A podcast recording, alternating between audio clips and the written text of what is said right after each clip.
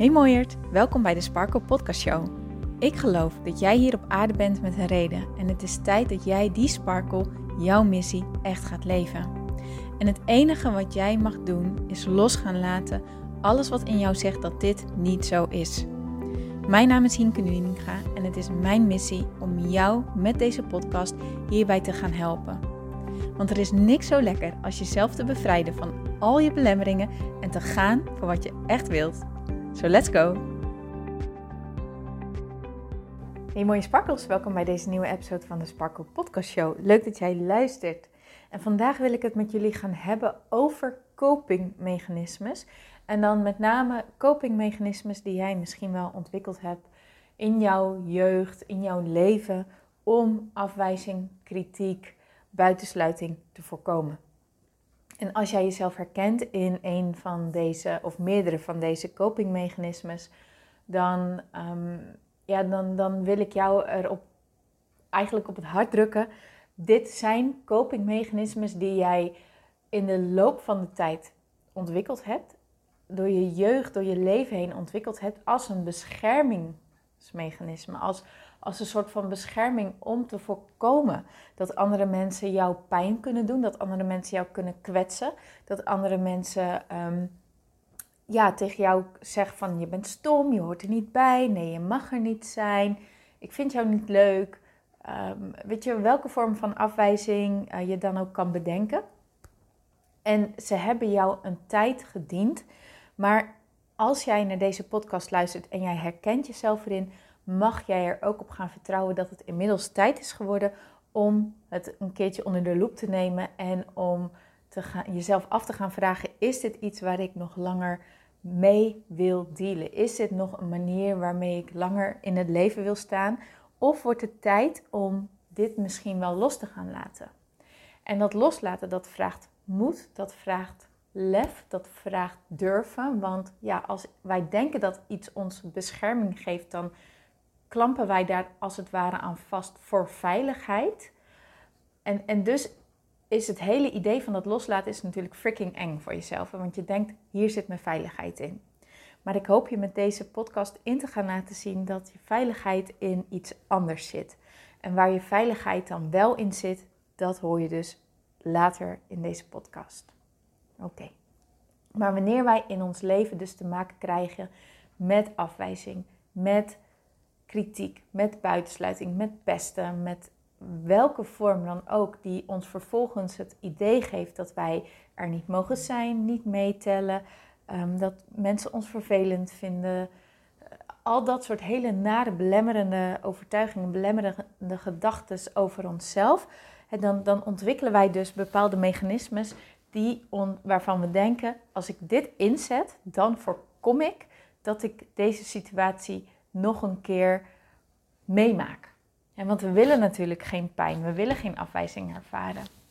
De angst voor afwijzing is een van onze allerdiepste angsten als mens zijnde. Dus schaam je ook absoluut niet als jij je hierin herkent. Ga niet denken van, oh, wat ben ik nou voor een of andere loser of zo die, dit dan die hier dan weer mee zit. Nee, nee, nee, nee, nee. Dit is echt iets waar ieder mens op zijn of haar manier mee struggelt. Maar de een heeft er gewoon meer last van dan de ander. En dat is niks om je voor te schamen. En het is iets waar jij uit kan komen. Oké, nou dan gaan we eerst eventjes kijken naar de copingmechanismes die jij wellicht wel ontwikkeld kan hebben. Wanneer jij dus in jouw jeugd hiermee te maken hebt gehad.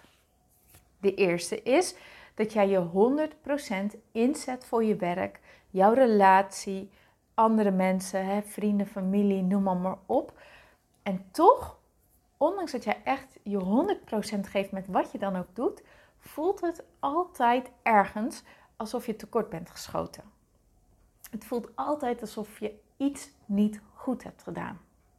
je ziet altijd wel voor je dat iemand eigenlijk teleurgesteld was aan jou. Of dat, je, dat hij eigenlijk hogere verwachtingen had van jou. Of dat je niet goed had gereageerd op een situatie op je werk of wat dan ook. En, en dat voel je eigenlijk elke dag wel diep van binnen. En dat komt omdat je altijd als eerste gefocust bent, als eerste let op de dingen die niet goed zijn gegaan. En vervolgens vergeet je gewoon om te kijken naar wat wel goed ging. dus het, het, het focussen op dingen die niet goed zijn gegaan, is dus een copingmechanisme. Een tweede copingmechanisme is feilloos aanvoelen waar andere mensen behoefte aan hebben. Maar wanneer jij jezelf de vraag stelt: wat wil ik eigenlijk? Waar heb ik behoefte aan? Dan, dan komt er een soort van error. Dan kom je niet meer bij. Je weet het voor je gevoel oprecht niet. Um, het kan ook zijn dat er een soort iets naar je keel grijpt en dat het, dat het je eigenlijk dichtknijpt van binnenuit. Je komt er gewoon simpelweg niet bij. En dat komt omdat jij zo gewend bent geraakt om jezelf aan te passen aan andere mensen, dat jij jezelf bent gaan trainen om voor andere mensen te gaan denken in plaats van voor jezelf. Dus um, je bent jezelf zo gaan trainen op wat heeft een ander van mij nodig en waar heeft die behoefte aan, dat je je gedachtegang die, die kant op hebt gestuurd. Wat heeft die ander nodig? Wat wil die? En je bent voor, en, en als jij diegene dan bijvoorbeeld, um, als die bijvoorbeeld diegene aan jou vraagt, hey, wat wil jij eten? En um, je zegt, maakt mij niet uit, jawel, kies jij maar. Dan ga je alsnog je keuze maken op, op basis van wat jij denkt dat de ander wilt. Omdat jij jezelf zo enorm die kant op hebt getraind. En eigenlijk ben je diep van binnen gewoon bang dat jouw wensen niet in goede aarde vallen bij de ander. En dus pas jij jezelf veel liever aan aan die ander, aan die behoeften van de ander, schik jij daarnaar en zet jij jezelf op de tweede, derde, vierde, vijfde plek. Een volgend copingmechanisme is dat, dat fouten, en dat zeg ik even tussen aanhalingstekentjes, maar ja, we zijn nou eenmaal mensen en we maken allemaal ja, fouten. We doen nou eenmaal dingen waarvan we denken: hé, hey, dat is niet handig, dat is niet slim, dat, dat, dat had ik eigenlijk anders willen doen. Dus, dus al dat soort dingetjes, groot en klein. In heel veel fouten, dingen waar jij niet trots op bent, dingen waarvan jij wilt dat die anders waren gelopen, die komen wekelijks ongewild naar boven bij jou als herinnering. Elke keer, elke week denk jij, komt, komt er zo'n flashback daarvan. En op het moment dat die omhoog komt, word jij ook elke keer weer boos op jezelf, omdat jij destijds die fout hebt gemaakt. Je kan weer boos worden op jezelf. Je kan jezelf weer naar beneden halen. Je kan weer een soort zo'n stomp in je maag voelen. Omdat jij op die manier destijds hebt gereageerd. Een voorbeeld hiervan is. Ehm, nou, ik heb bijvoorbeeld een keer. Ehm, ik weet ook echt niet meer als ik het je vertel, ik, ik, ik zou me haast schamen om het te vertellen, maar toch ga ik het vertellen. Ik stond op het station en ik kan soms in, in paniek, kan ik soms ehm, heel gek reageren. Dan, dan redeneer ik niet meer logisch, dan denk ik niet meer logisch na, maar dan doe, dan doe ik een bepaalde actie en die is echt niet slim. Dus ik stond op het station en ehm, ik stond op het perron en de, zeg maar ene kant gaat dan naar uh, Dordrecht toe en de andere kant gaat naar Geldermalsen toe. En ik weet niet meer welke kant ik op moest. Laten we zeggen dat ik naar Dordrecht moest. En ik zag dat de trein aankwam, maar die reed richting de kant van Geldermalsen. Dus ik moest op het andere perron zijn. En wat ben ik toen gaan doen? Terwijl de, de slagbomen dicht aan het gaan waren, ben ik het perron overgerend. Ja, ik zweer het. Nou, die trein toeteren natuurlijk. Uh, super boos, die mensen. Ehm, ik mocht wel de trein in op wonderbaarlijke wijze. Ik had ook geen boete gekregen op wonderbaarlijke wijze. Maar echt, ik besefte me, toen ik de trein binnenstapte, besefte ik me pas wat ik had gedaan. Ik, ik, ik moest alles bij elkaar rapen om niet op dat moment keihard in janken uit te barsten. Van de schrik dat ik dat had gedaan. Dat ik in mijn ogen zo dom had gedaan. En, ehm, en dit, ja, weet je, dit, dit is ook, ja, ik wil niet over mezelf zeggen dat ik dom ben, maar ik vond deze actie vind ik wel gewoon echt ontzettend dom en dat wil ik echt nooit meer meemaken. Maar wat er vervolgens dus is gebeurd, is dat deze herinnering, ik denk wel twee jaar lang, bijna dagelijks of wekelijks later omhoog is gekomen. En elke keer wanneer die herinnering omhoog kwam, schaamde ik me kapot. Kon ik wel door de grond zakken dat ik dat had gedaan. Snap, en elke keer weer, waarom? Waarom? Mezelf niet snappen en mezelf er eigenlijk een beetje op afbranden dat ik dat had gedaan. Misschien heb jij dat ook wel. Misschien herken je dat ook wel bij jezelf. En en het kan dus zo'n soort voorbeeld zijn, maar het kan ook zijn dat jij in jouw ogen lelijk hebt gereageerd op iemand. En terwijl je dat helemaal niet wilt. Of terwijl dat helemaal niet bij je past. Weet je wel. Nou, het kan echt van allerlei dingen zijn. De oorzaak hiervan is, is dat jij niks liever wil dan het goed doen. En opposite of het goed willen doen is natuurlijk fouten maken. Dus het betekent wanneer jij niks liever wil dan het goed doen, dan fouten maken nat dan is in jouw ogen. En daarom blijf jij jezelf wijzen op voorgaande fouten, de zaakjes die je hebt gemaakt, omdat je denkt dat dit voorkomt dat het nog een keer gebeurt. Dus jezelf onbewust constant weer in die herinnering plaatsen van dingen waar jij je over schaamt, waar je niet trots op bent, waar je boos op bent over jezelf, waar je, waarvan jij vindt dat jij niet goed hebt gehandeld. En dan ook weer elke keer jezelf een soort van af straffen daarvoor. Dat is ook een copingmechanisme. Een volgende copingmechanisme is dat hoe druk jij het ook hebt, wanneer iemand iets aan jou vraagt, dan is jouw eerste antwoord ja. Nog voordat je überhaupt hebt nagedacht over je eigen planning, even hebt gekeken van komt het mij wel uit, weet je wel? Nee, je allereerste reactie is ja. En als jij er vervolgens aan achterkomt van shit, dit is echt niet slim, want ik heb al veel te veel gepland en dit kan ik er echt niet bij hebben, dan alsnog kom jij er niet op terug, omdat jij gewoon niet wil, ja, dat jij de ander gewoon niet wil teleurstellen. je hebt ja gezegd, dus je vindt vervolgens ook dat jij je woord na moet komen. En je vindt het, de oorzaak hiervan is dat jij het gewoon zo belangrijk vindt dat andere mensen iets aan jou hebben. Dat andere mensen tevreden zijn met jou. Dat jij ook een beetje het gevoel hebt gekregen dat mensen ook bij jou zijn of iets met jou te maken willen hebben omdat jij voor ze klaar staat en omdat jij ze altijd helpt. Met andere woorden, dat, dat, dat jouw toegevoegde waarde hierin ligt. En als jij dan een keer nee zou zeggen, dat dat dus ook een stuk weghaalt van jouw toegevoegde waarde. Een laatste copingmechanisme die ik dus vandaag in deze podcast wil bespreken is: jij vraagt aan de ander wanneer je met iemand samen bent, met je vriend of een vriendin of, of je vriendin of wie dan ook, jullie gaan afspreken. Jouw eerste vraag is: wat wil jij doen? En als die persoon dan aan jou die vraag terugkaatst, zo van ja, ehm, nee, wat wil jij doen? Dan is jouw antwoord, maakt mij niks uit, kies jij maar. Zelfs als je stiekem wel een voorkeur hebt. Alsnog is jouw antwoord, maakt mij niet uit hoor, kies jij maar. En wat hieronder ligt, is dat je eigenlijk bang bent dat je de ander tot last bent met jouw wensen. En dat jij je daarom maar liever aanpast aan de ander. Wanneer ik deze vijf copingmechanismen zo besproken heb, welke herken jij dan bij jezelf? Eén of meerdere? En als jij jezelf hierin herkent, dan wil ik je nogmaals even op het hart drukken. Het is oké, lieve schat. Het is echt oké dat jij dit hebt. Er is niks mis met jou. Het is super normaal. Maar ik wil je wel eventjes de vraag stellen want je denkt natuurlijk, um, dit zijn allemaal copingmechanismes die wij onszelf in onze jeugd, in onze kindertijd aan hebben geleerd. Ehm, waarvan we hebben bedacht, als ik dit ga doen, uh, dan voorkom ik de kans op afwijzing. Hè?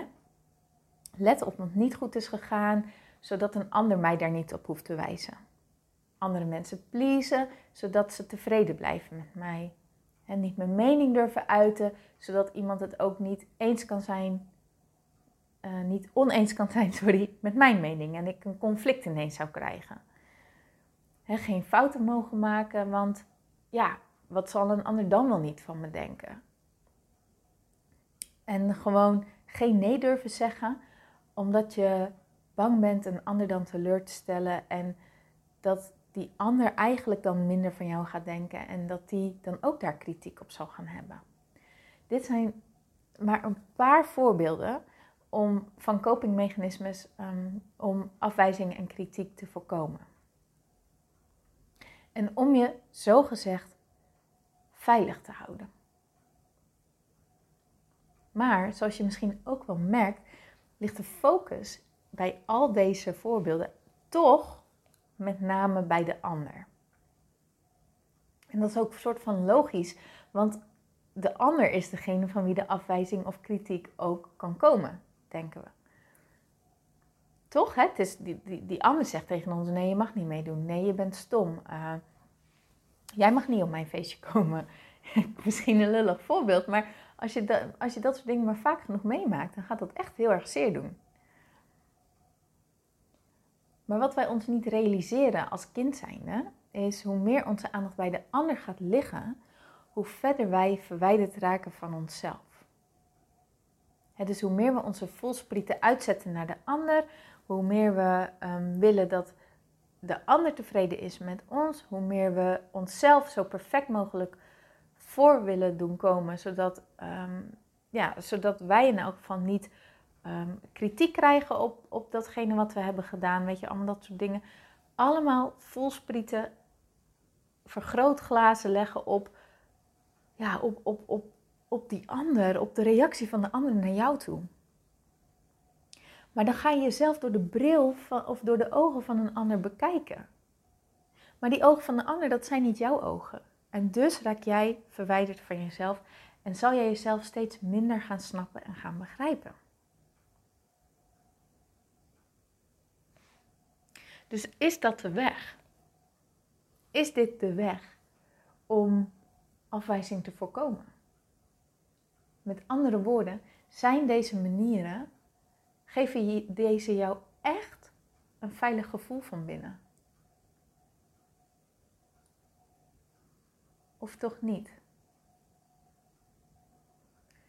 Eigenlijk niet, hè? Want wanneer je constant zo bezig bent met ik mag niet fout doen, ik moet het goed doen, de ander moet het naar zijn zin hebben, allemaal, allemaal die dingen, dat, dat geeft ons totaal geen veilig gevoel.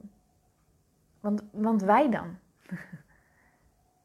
Wie, waar, mogen wij dan wel onszelf zijn? Eigenlijk is het constant een afwijzing van dat jij jezelf zou mogen zijn. En dus is het handiger om te gaan kijken naar een andere manier, een andere weg. En voor deze podcast heb ik even gekeken naar wat is dan het tegenovergestelde van angst. Het tegenovergestelde van angst, dat is zelfvertrouwen. En dus is de weg om angst voor afwijzing los te gaan laten, je zelfvertrouwen terugvinden. En ik zeg echt expres terugvinden en niet opbouwen of aanleren of doen groeien of wat dan ook. Want ik ben er echt diep van, over, echt diep van binnen van overtuigd dat wij, als wij geboren worden als kind zijnde, dan hebben wij dat natuurlijke zelfvertrouwen in ons. Wij geloven in onszelf. Wij geloven dat we kunnen leren praten. Wij geloven dat we kunnen leren kruipen. Wij geloven dat we kunnen leren lopen. Wij geloven dat we kunnen leren fietsen. Wij geloven dat we kunnen leren op school als we naar school gaan. Wij geloven dat we kunnen leren lezen. Wij geloven dat we kunnen leren schrijven. Wij geloven dat we kunnen leren rekenen. Daar geloven we in. We geloven in onszelf. Jij gelooft in jezelf. Alleen door al die ervaringen die je door de loop van de jaren op hebt gedaan, is dat zelfvertrouwen onderbedolven geraakt. Door al die herinneringen en, en, en ervaringen van afwijzing, van kritiek en noem maar op. En daar ben je in gaan geloven. Dat is jouw kompas geworden. Dat is jouw, ja, hoe, moet ik het, zal, hoe zou ik het noemen? Je, ja, toch wel je navigatiepunt geworden. Want je hebt als navigatie ingesteld: ik wil dat de ander tevreden is met mij. Oké. Dag zelfvertrouwen, want daar heb je totaal geen invloed op. Daar heb je totaal geen invloed op. Ja, tot een bepaalde hoogte, maar echt niet ver genoeg. Het is altijd onzeker hoe een ander op jou reageert. Want ja, daar is die persoon zelf verantwoordelijk voor. Maar jij kan deze laagjes los gaan laten. Jij kan dit allemaal los gaan laten. En al, hoe meer je loslaat, hoe meer dat natuurlijke zelfvertrouwen dat in jou zit, de kans krijgt om naar boven te komen. En de kans krijgt om weer te gaan shinen en te gaan sparkelen van binnenuit. En hoe meer dit gaat gebeuren, hoe beter jij je gaat voelen over jezelf. En hoe beter jij je gaat voelen over jezelf, hoe minder hard de mening van een ander aan gaat komen. Waarom? Het matcht niet meer met de mening die jij over jezelf hebt. Kijk, als jij de overtuiging hebt dat jij um, er niet mag zijn, en iemand anders zegt tegen jou, uh, en jij ziet twee vriendinnen op het terras zitten en die hebben jou helemaal niet uitgenodigd, dan bevestigt dit onbewust in jouw, in jouw gedachten, kijk, zie je wel, ik mag er niet zijn. Ze willen mij er niet eens bij hebben. Dat wordt dan een bevestiging van die overtuiging. Maar als jouw overtuiging is, ik doe ertoe, ik mag er zijn, ik ben waardevol, ik ben genoeg. Mensen, mensen willen bij mij zijn om wie ik ben. En jij ziet dan diezelfde twee vriendinnen op het terras zitten zonder dat, je, dat ze met jou hebben afgesproken. denk je misschien wel, oh gezellig, ik waai even aan. Of je denkt er niet zoveel van. Of je groet even en je loopt gewoon door en je zegt... En, en je stelt vervolgens, en je denkt, nee, ik heb ook wel een keertje om weer op het terras te zitten. En jij stelt vervolgens zelf een datum aan ze voor, weet je wel dan maak je er helemaal geen drama meer van. Er is no big deal. Waarom? Omdat het niet meer die pijn in jou triggert van ik mag er niet zijn. Want dat is een, dat is een, een pijnlijke overtuiging die niet matcht met wie jij daadwerkelijk bent. Dat is iets wat jij los kan laten. Begrijp je dat?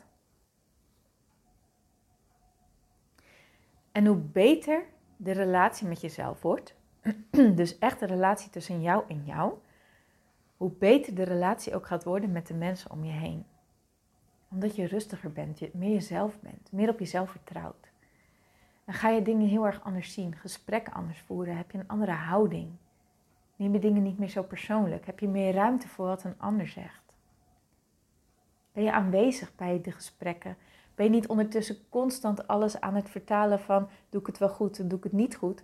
Maar laat je watgene wat is bij wat er is. En dat geeft zoveel meer rust en zoveel meer ruimte. En ja.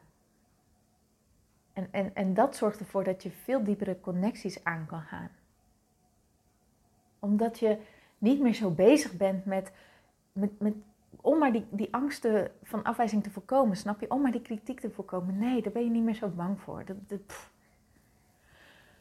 Kun je je voorstellen wat er van je afvalt als je daar niet meer druk om maakt? Kun je je voorstellen hoeveel ruimte er in jou gaat ontstaan?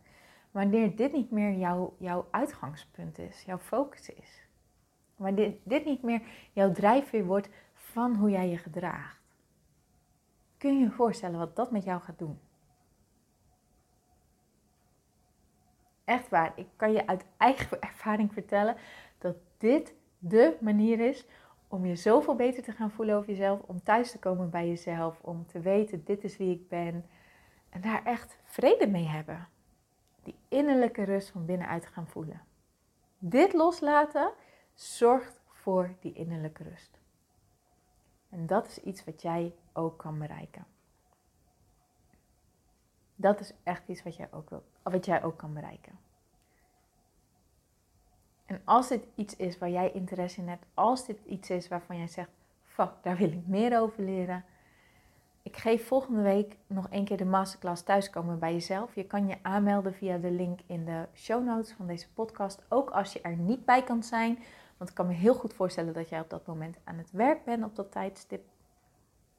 Um, meld je dan alsnog aan, want dan stuur ik de replay naar jou toe, oké? En dan, ja, dan, dan dan vertel ik jou nog meer over dat loslaten. Want in die masterclass laat ik jou ervaren hoe makkelijk dat loslaten kan zijn. Echt heel erg mooi. En in mijn programma in een Peace Movement leer ik je het hele proces ervan. Maar in deze masterclass krijg je dus alvast die allereerste tool in handen die je hierbij gaat helpen. Want lieverd, het is echt tijd dat jij jezelf gaat zien voor wie je werkelijk bent en dat jij die vrolijke, impactvolle sparkle naar boven laat komen die in jou zit. En dat je gewoon gaat doen wat jij wil. Omdat je ervan overtuigd bent, gelooft en dat jij dat waard bent. Dat ben jij waard en je mag er zijn en je telt mee. Maar jij moet dat over jezelf gaan geloven. Door los te gaan laten dat het tegenovergestelde waar zou zijn. Dat is iets wat jij kan. Oké. Ik ga hem afronden. Ik hoop dat je er wat aan hebt gehad. Ik hoop dat het je inzicht heeft gegeven en ik hoop dat je hier verder mee kan. En als je vragen hebt, stuur me gerust een DM. Laat het me weten. Tag me in jouw Insta-stories. Sparkle vind ik ook super tof om dat van je te horen. En ik wens je natuurlijk een heel mooi weekend. En ik spreek je heel graag maandag weer. Tot dan!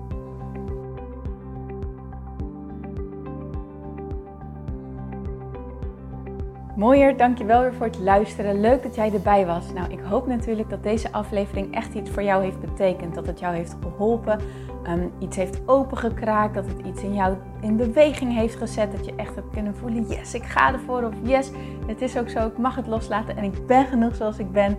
Ik hoop echt dat dit dat voor jou gedaan heeft. Ik hoop ook met deze podcast een ripple effect te gaan creëren voor iedereen die meer zelfliefde en innerlijke rust kan gebruiken. Wil je me daarbij helpen alsjeblieft? Dat kan je op de volgende manieren doen. Je kan me sowieso taggen in je Insta-stories. Maak een screenshot van deze podcast, van deze aflevering. Tag mij in je Insta-stories en vertel ook wat deze podcast met jou heeft gedaan. Wat ook heel erg fijn is, is wanneer je naar iTunes gaat en daar een positieve review voor mij achterlaat. Geef even 5 sterren, abonneer je op mijn podcast en vertel met anderen waarom je deze podcast aan anderen aanraadt. Zo kunnen steeds meer mensen deze podcast vinden en kan deze ripple van zelfliefde en innerlijke rust echt ja, gecreëerd worden. Dus dankjewel voor je hulp, dankjewel weer voor het luisteren en ik spreek je heel graag de volgende keer weer. Tot dan!